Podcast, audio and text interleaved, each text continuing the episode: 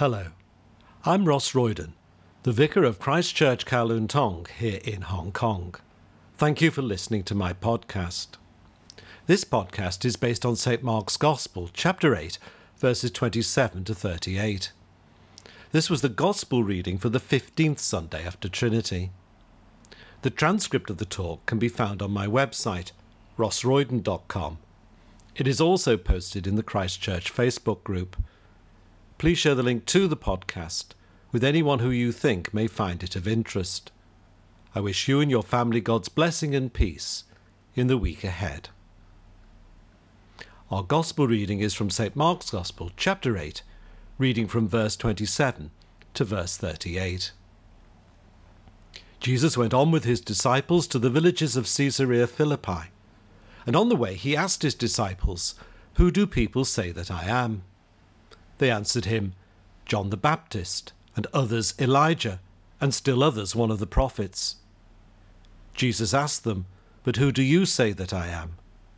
Peter answered him, You are the Messiah. And he sternly ordered them not to tell anyone about him. Then he began to teach them that the Son of Man must undergo great suffering, and be rejected by the elders, the chief priests, and the scribes, and be killed and after three days rise again. He said all this quite openly. And Peter took him aside and began to rebuke him. But turning and looking at his disciples, he rebuked Peter and said, Get behind me, Satan, for you are setting your mind not on divine things, but on human things. He called the crowd with his disciples and said to them, If any want to become my followers, let them deny themselves and take up their cross and follow me. For those who want to save their life will lose it, and those who lose their life for my sake and for the sake of the gospel will save it. For what will it profit them to gain the whole world and forfeit their life? Indeed, what can they give in return for their life? Those who are ashamed of me and of my words in this adulterous and sinful generation, of them the Son of Man will also be ashamed, when he comes in the glory of his Father with the holy angels. This is the gospel of the Lord. Praise to you, O Christ. In our reading of St. Mark's Gospel, we have in our Gospel reading this week reached a turning point. St. Mark has been describing Jesus' ministry. He has selected incidents and encounters of Jesus with people to illustrate it. Whatever else, Jesus has made an impact. The reaction of the ordinary people to Jesus has been positive. The crowds have responded enthusiastically both to Jesus' teaching and to his ability to heal and cast out demons. Everywhere Jesus goes, the crowds rush to see him. In our Gospel reading for the 14th Sunday after Trinity, we read how Jesus healed a man who was deaf and mute. St. Mark describes the reaction of those who saw it in a way that sums up popular opinion of Jesus. St. Mark writes, They were astounded beyond measure, saying, He has done everything well. He even makes the deaf to hear and the mute to speak. The reaction of the Pharisees and scribes, however, has been anything but positive. They've already had several serious arguments with Jesus over his claim to have authority to forgive sins and to interpret God's law, over his breaking, as they see it, of the Sabbath commandment, and over his rejection of the tradition of the elders. They can't deny that Jesus has done some amazing things. They have themselves seen him do them. They have tried instead to explain them away as Jesus working in collaboration with Satan. The reaction of the Pharisees and scribes to Jesus is not just about a difference of opinions. The Pharisees and scribes see him as a dangerous threat to what they genuinely believe in. St. Mark has told us that they are so opposed to what Jesus is teaching that they have entered into an alliance with the Herodians in order to destroy him. The Herodians are those who are loyal to King Herod, who was the Roman appointed ruler of Galilee. King Herod has been responsible for the arrest and death of John the Baptist. King Herod himself thinks that Jesus is John the Baptist, come back from the dead to haunt him. And he is not the only one to think that this is who Jesus is. Given Jesus' close association with John the Baptist, the threat to Jesus is both clear and real. It is important to see Jesus in this context if we are to appreciate where Jesus is at this point in his ministry. Jesus is popular, but the threat to him is very real. Seeing how real the threat is to Jesus helps us to understand the disciples a bit more. Unfortunately, we have allowed ourselves to get the impression that Peter and his fellow disciples were weak people, even cowards, who had deserted Jesus because they were frightened of dying. This might fit well in sermons in which preachers want to encourage us to be brave and faithful, but it is not the picture of the disciples that emerges in the Gospels. The disciples have left all to follow Jesus, something which Jesus himself acknowledges. They have been willing to make real sacrifices to follow Jesus out of a hope that he was the Messiah. As the two disciples on the road to Emmaus after the resurrection put it, but we had hoped that he was the one to redeem Israel. In the disciples' minds, Israel wasn't going to be redeemed, that is, freed from pagan rule, without a fight. And this, as Israel's history showed all too clearly, would mean martyrs and death. If King Herod had not allowed John to go free, why would his attitude to John's closest associate be any different? The Pharisees and scribes know they have a powerful ally in the supporters of King Herod. Jesus' disciples probably didn't want to die any more than we do, but it is important for us to see that in committing themselves to Jesus, given the hopes they had of him, they must have known there was a strong possibility that they were in real danger. It is against this background, then, that St. Mark tells us in our Gospel reading that Jesus has taken his disciples to the district of Caesarea Philippi. Caesarea Philippi was itself a prominent city in the far north of Israel, 25 miles from the Sea of Galilee. Previously, it had been called Panias, after the Greek god Pan. King Herod had built a temple there in honour of the emperor. After Herod's death, his son, Philip the Tetrarch was appointed ruler of the Greek speaking territories to the north and east of the Sea of Galilee. Philip had enlarged the temple dedicated to Augustus, rebuilt and beautified the city, and renamed it Caesarea. It was also a centre of pagan worship. It is against this background, then, that Jesus asks his disciples, Who do people say that I am? As Jesus' name has become known, there has been much speculation as to his identity. As St. Mark has already told us, some think Jesus is John the Baptist who has somehow returned, others see him as Elijah, still others as one of the prophets. The disciples report these various opinions of him to Jesus. Jesus then asks them directly, But who do you, in Greek it is plural, say that I am? Peter answers him, You are the Messiah. St. Matthew in his Gospel records that Jesus told Peter that flesh and blood had not revealed this to Peter, but Jesus' Father in heaven. St. Peter's statement of recognition, therefore, is a massively important moment. What, though, did Peter himself mean by it? Peter was saying that Jesus was the one who would free Israel from the pagans, whose leader's temple they could perhaps see, even as Peter spoke. Jesus, Peter believed, was the one who would rid Israel of pagan worship and the Roman rulers who brought it with them, evidence of which was all around them.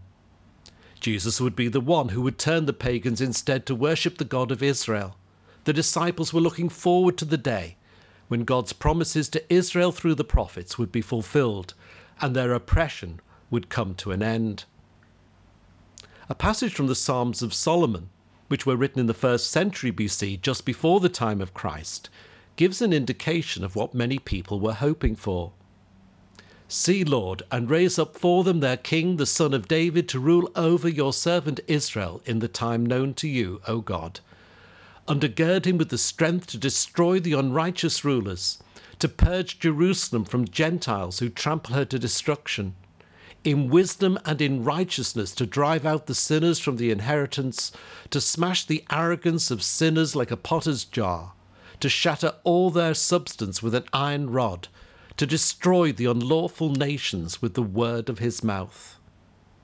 You are the Messiah, We have got so used to the words that we miss the sense of excitement that the disciples must have felt. They were going to be the ones who, by following the Messiah, would help set Israel free and get rid of the pagan gods. They were getting ready for the conflict and to fight for their faith, their freedom, and their God. This was why they had first joined John the Baptist and had become his disciples. This is why they were now Jesus' disciples. Jesus' disciples saw themselves in their day, much as the Taliban have seen themselves in ours. Rome was the America of its day. Rome had great power. The disciples were just a small group of potential freedom fighters, but they believed Jesus was the Messiah, the Christ, God's anointed. In the past, the Jews under the Maccabees had fought and defeated one great empire. Imagine what they could do with God's anointed leading them. Jesus taking his disciples to Caesarea Philippi is like a leader taking his generals and showing them the enemy's headquarters and pointing out graphically how their enemy is occupying the land. It is against this background, with emotions running high, that Jesus asks them, Who do you think I am? When Peter says Jesus is the Messiah, he is saying, You are the one to lead us against all this, and who will rid us of it. And in believing that Jesus was the Messiah, Peter was both right and wrong at the same time. Jesus has himself invited Peter's answer, and it is obviously the right one. Jesus' next words then come as something of a surprise, and he sternly ordered them not to tell anyone about him. Not telling anyone about him has been a theme in St. Mark's Gospel so far. Of course, it could all be about strategy. Jesus could be waiting for the right moment to reveal who he actually is, and so take the Romans by surprise. Jesus, however, does not only order them to keep quiet about who he is, immediately after they have recognized Jesus for who he is, while the disciples are still on an emotional high, Jesus goes on to say something truly shocking. St. Mark writes, Then he began to teach them that the Son of Man must undergo great suffering and be rejected by the elders, the chief priests, and the scribes, and be killed, and after three days rise again. In other words, Jesus knows he won't be recognized as the Messiah by those who lead Israel. This is bad news, but worse still, not only will Jesus not be recognized and experience great suffering, he will be killed.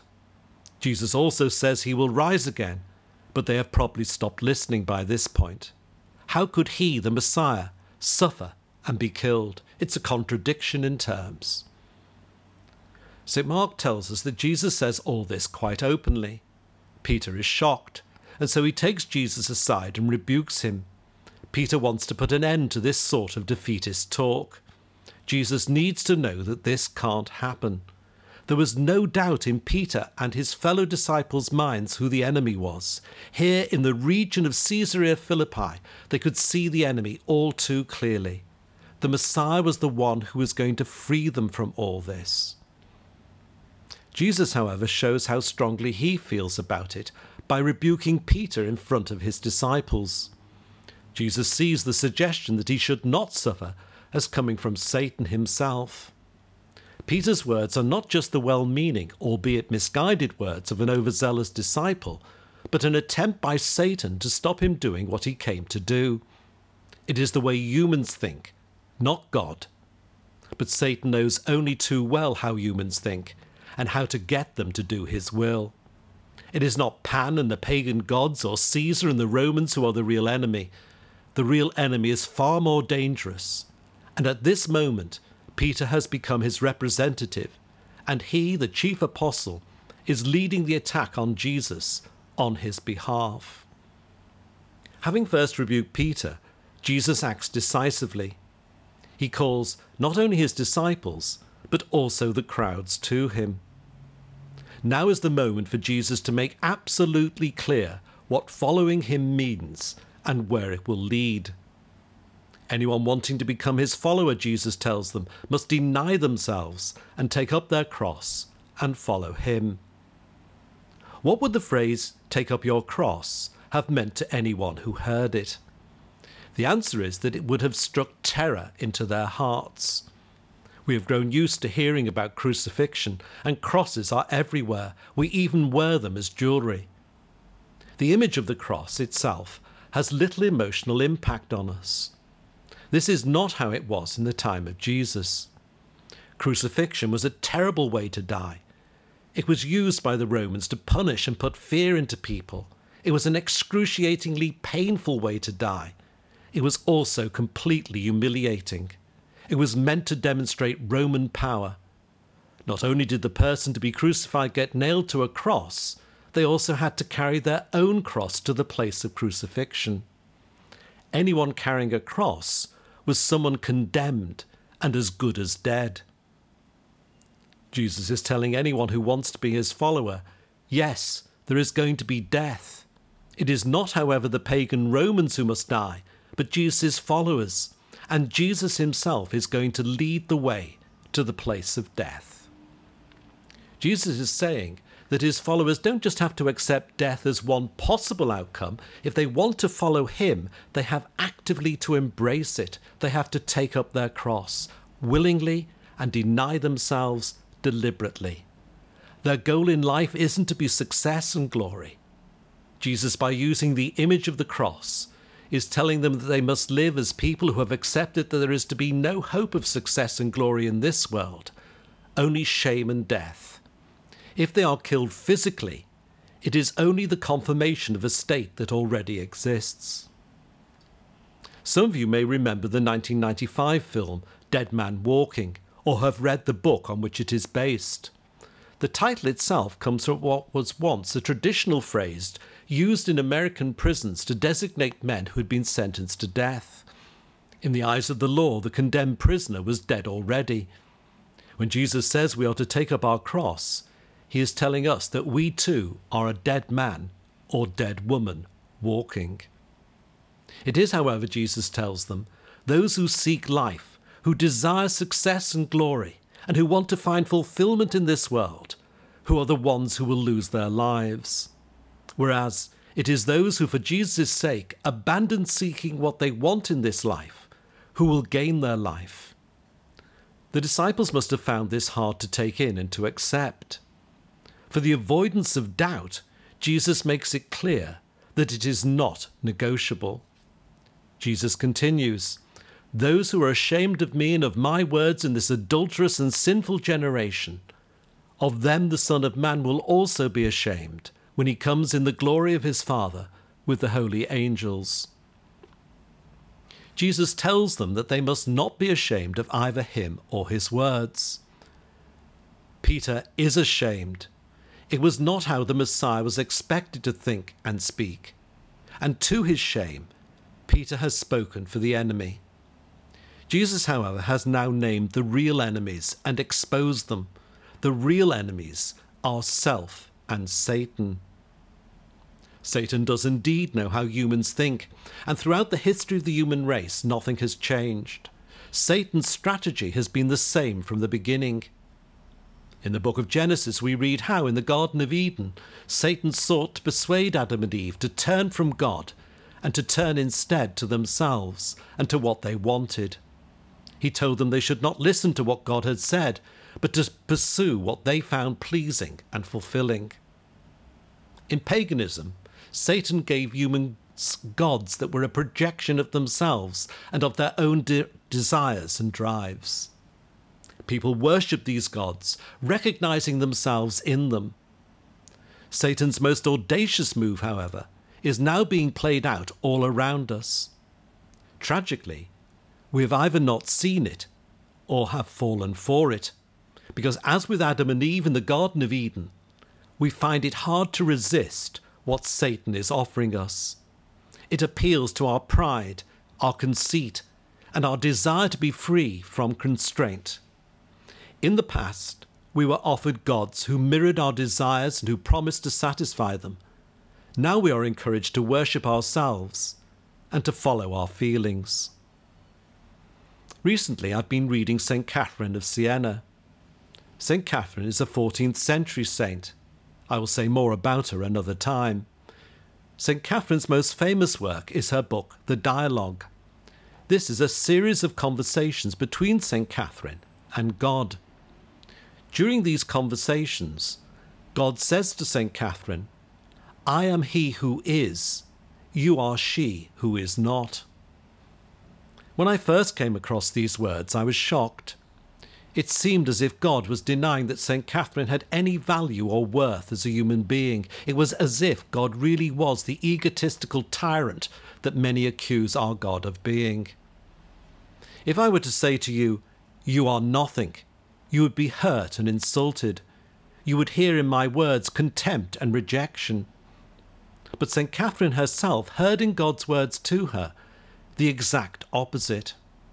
As St. Catherine explains in the dialogue, what God is saying is that He is our Creator, who has given us life and who is the one on whom we depend for our being.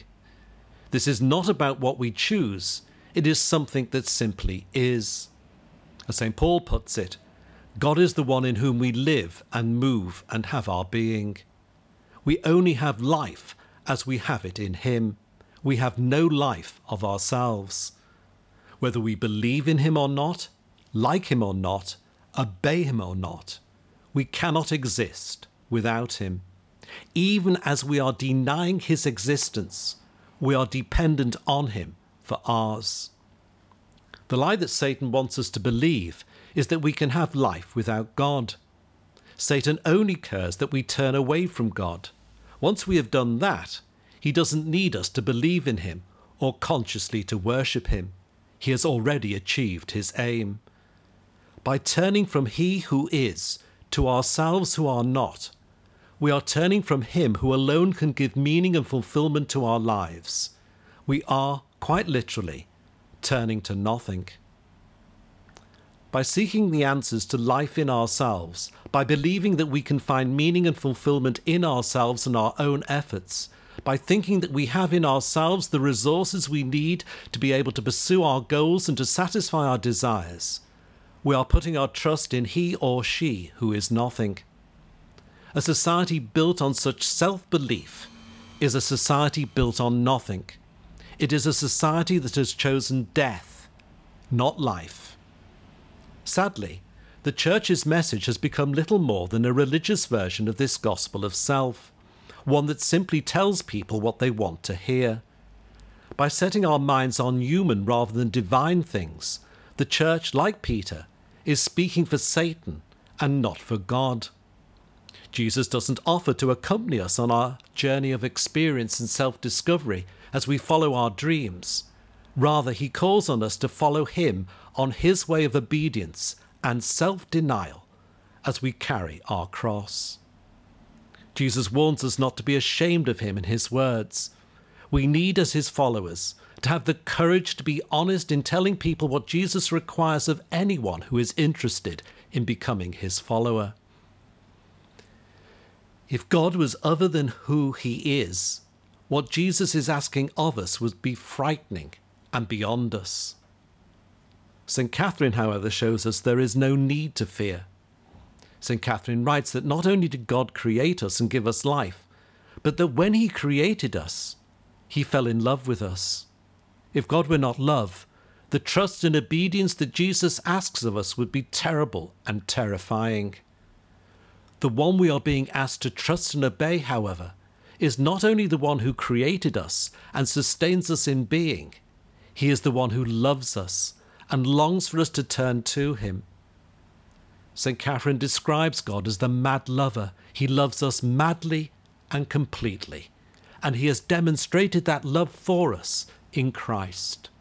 St. Catherine is overwhelmed by God's love for us. How can he love us creatures who are so wretched and sinful? As I come into his light, I see all too clearly my sin, my failure, my weakness, and my inability to do even the good I want to do. Looking to myself, I am driven to despair, for in myself I have nothing, can do nothing, and am nothing.